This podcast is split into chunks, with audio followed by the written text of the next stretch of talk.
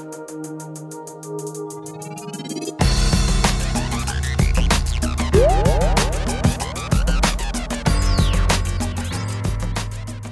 and welcome to Warwick Podcasts. I'm Alex Siegel and I'm joined by Professor Stanley Wells on the occasion of his honorary degree. Professor Wells has been described as our greatest authority on Shakespeare's life and work. Professor Wells took his first degree from University College London, of which he is now an honorary fellow, in nineteen fifty-one, and studied for his PhD at the Shakespeare Institute in Birmingham, where he later became director from nineteen eighty-eight until nineteen ninety-seven. In nineteen seventy-eight he moved to Oxford to serve as founding head of the Shakespeare Department of Oxford University Press and as general editor of the Oxford edition of Shakespeare's complete works. Since nineteen ninety-five he has held the honorary position of chairman of the Shakespeare Birthplace Trust, and was chairman of the International Shakespeare Association from nineteen ninety-six to two thousand one. He is a trustee of the Rose Theatre and a council member of the Globe Theatre. In nineteen ninety-five he was awarded the Walcott Award of the Library Association for services to bibliography, and he was made a C B E for services to literature in the Birthday Honours List two thousand seven. His latest books include Shakespeare for All Time, Coffee with Shakespeare, and Is It True What They Say About Shakespeare? Professor Wells, how has Shakespeare studies developed from when you were an undergraduate compared with students beginning in two thousand eight? Well, I would say perhaps the major... Well, there have been a lot of a lot of changes, of course.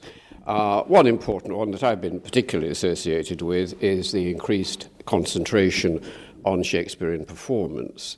I think that critics and scholars have become more willing over the years to recognise that Shakespeare's plays are subject to a great deal of variation in performance, and that a performance is itself an act of criticism. Uh, when I was at university, I remember I had a very fine teacher indeed who wrote very well about Shakespeare, but she was not interested in the theatre. I remember once s- saying to her that I was going to see Michael Redgrave as Hamlet that evening, and she said, "Oh, I should like to see Hamlet sometime." Uh, whether she ever did, I don't know, but... Uh, and, and I, of course, I, I did my doctoral work at the Shakespeare Institute in Stratford, and my mentor there was Allardyce Nicol, who was a great historian of the theatre and of the drama, and his whole aim in starting the Shakespeare Institute in Stratford particularly was to try to bring together the worlds of the theatre and of the university and scholarship. I don't think it's ever completely succeeded, frankly, and I think that the scholars have been far more interested in the theatre than the theatre has been and continues to be interested in scholars. Uh, the theatre people, it seems to me, go their own sweet way, uh, whatever we try to tell them. And, and my own view is that it's better, on the whole, to, to let them do that uh, rather than to make any effort specially to involve oneself. I have been involved to a certain degree, but only a small degree. I, fa- I contrast this actually with with, Euro- with European countries. Once when I was in Czechoslovakia, uh, one of the uh, scholars there asked me if I had if the had if I had much to do with the Royal Shakespeare Company, being based as I am in Stratford, uh, and I said no. And people often ask me, you know, do they consult you? And the answer is no. Uh, on the whole, occasionally an actor has come to me, and but I remember once, for example, I had the privilege of going through the role of Cleopatra with Sinead Cusack before she was going to do it, because, well, she was a friend and she she, she thought it would be interesting. Uh, but on the whole, I think it's absolutely right that they should feel that, you know, they've got a job to do. Occasionally, one is a bit irritated by perhaps their use of texts which are out of date, or. Uh, or perhaps cutting of the plays, which seems a bit willful or wayward. Uh, but this chap said he did have a lot to do, you see, because I think it, in Europe, like Czechoslovakia, they need, the theatre people need information through the scholars more than our people do, or at least more than they think they do. Uh, they need then translations. I mean, this chap was actually translating for the National Theatre in Prague, and uh, he no doubt was passing on uh, opinions and thoughts about scholarship of the period uh, to them. So that's one important change, but also, of course, there have been a great many changes in the in critical approaches, other critical approaches during this time. I say other because, of course, performance criticism is itself a critical approach. Uh, but also, we've had the we've had the the, the the theory, the structuralists, the new historicists, the materialist critics, and so on. And all this has had its impact, and, and sexuality and gender criticism uh, have entered the field in the last twenty or thirty years. And all these have made an impact and affect, for example, both what scholars do and also what graduate students do as they're working.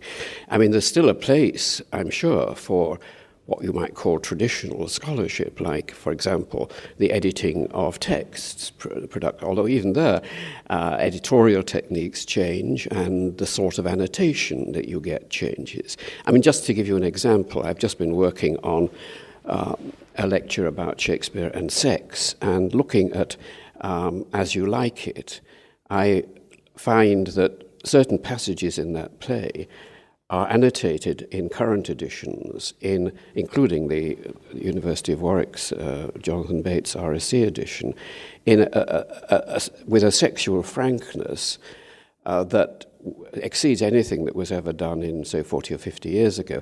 I looked at as you... I mean, sometimes I think it goes too far. Sometimes I think they are finding a subtext of a double entendre and so on, which is more in the mind of the critic or the scholar than, than it was in Shakespeare's mind.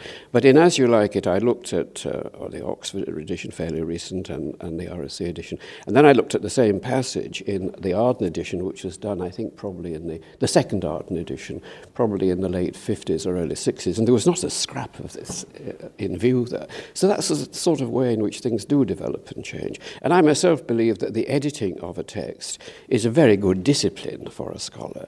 Uh, it requires quite a range of skills. It requires linguist, linguistic skills, um, skill in uh, lexicography, using dictionaries, glossing the words, skill in bibliography, in studying the text, in working out what may have lie behind the text as it was originally printed. Uh, ideally, if you're editing a play, it also requires a strong sense of the theatre, of how the play would have been put on in its own time, and perhaps what we can learn about it from later productions. So that's one of the traditional disciplines. I mean, I myself did my PhD. I edited, not in fact a play, but I edited Elizabethan works. And I, I think that gives a very good grounding for young students. So do you think there are any um, unhelpful developments in Shakespeare studies? As you were saying, you know, maybe delving too deeply into a text and, and finding subtext that maybe the author did not intend? Um, yeah, I think, so. Yes, I do. I wrote a book actually called Looking for Sex in Shakespeare a few years ago. And one of the things I, did, I do in the first chapter of that book is to castigate certain scholars for, Uh, as it seems to be, projecting their own fantasies onto the text. And that can still happen. There's, I think, an appalling book just recently been published by a woman called Pauline Kiernan called Filthy Shakespeare, uh, which is, is an exploitative book. She p- selects a number of passages from Shakespeare, and she provides the most basic, uh, not even glosses really, but paraphrases, which I think have no justification whatever in the text.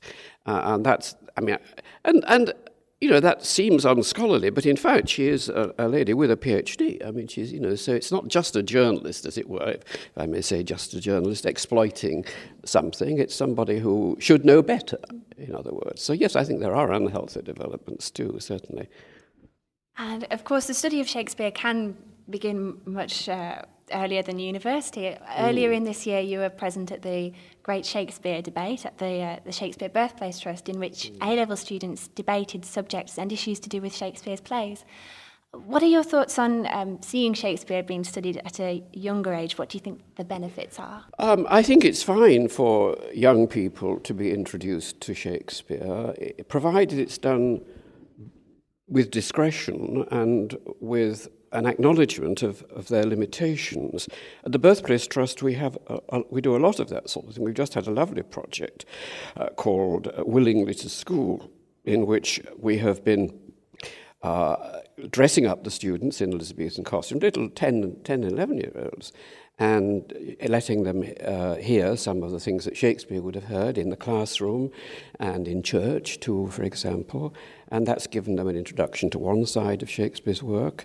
Uh, the Great Shakespeare Debate uh, is on a higher intellectual level and has been very successful. We've had Uh, students from uh, all over the country, schools all over the country, competing, getting training, some of which had been provided by Warwick graduates and undergraduates, getting training in debating techniques, going through uh, a series of, of relays, as it were, over a couple of days. We we give them, we take them to the theatre and they they talk about the production. We talk to them to try to prime them a bit about it. And then there's a grand finale, and it's attended by a lot of worthies. Uh, and well, Donald Sinden, for example, presented prizes the first time round.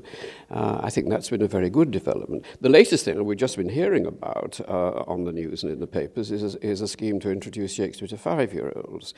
Uh, I think that's a bit early, I must say, but it depends how you do it, of course. Uh, I, I mean, it's true that the basic plots of Shakespeare's plays, and I should be saying this, in fact, in my oration, or whatever it's called, my speech later today, the basic plots of some of the plays are like myths or fairy tales. It's not unreasonable to compare the plot of King Lear with that of Cinderella, for example, a, a father with two good, two bad daughters and one good one, and so on.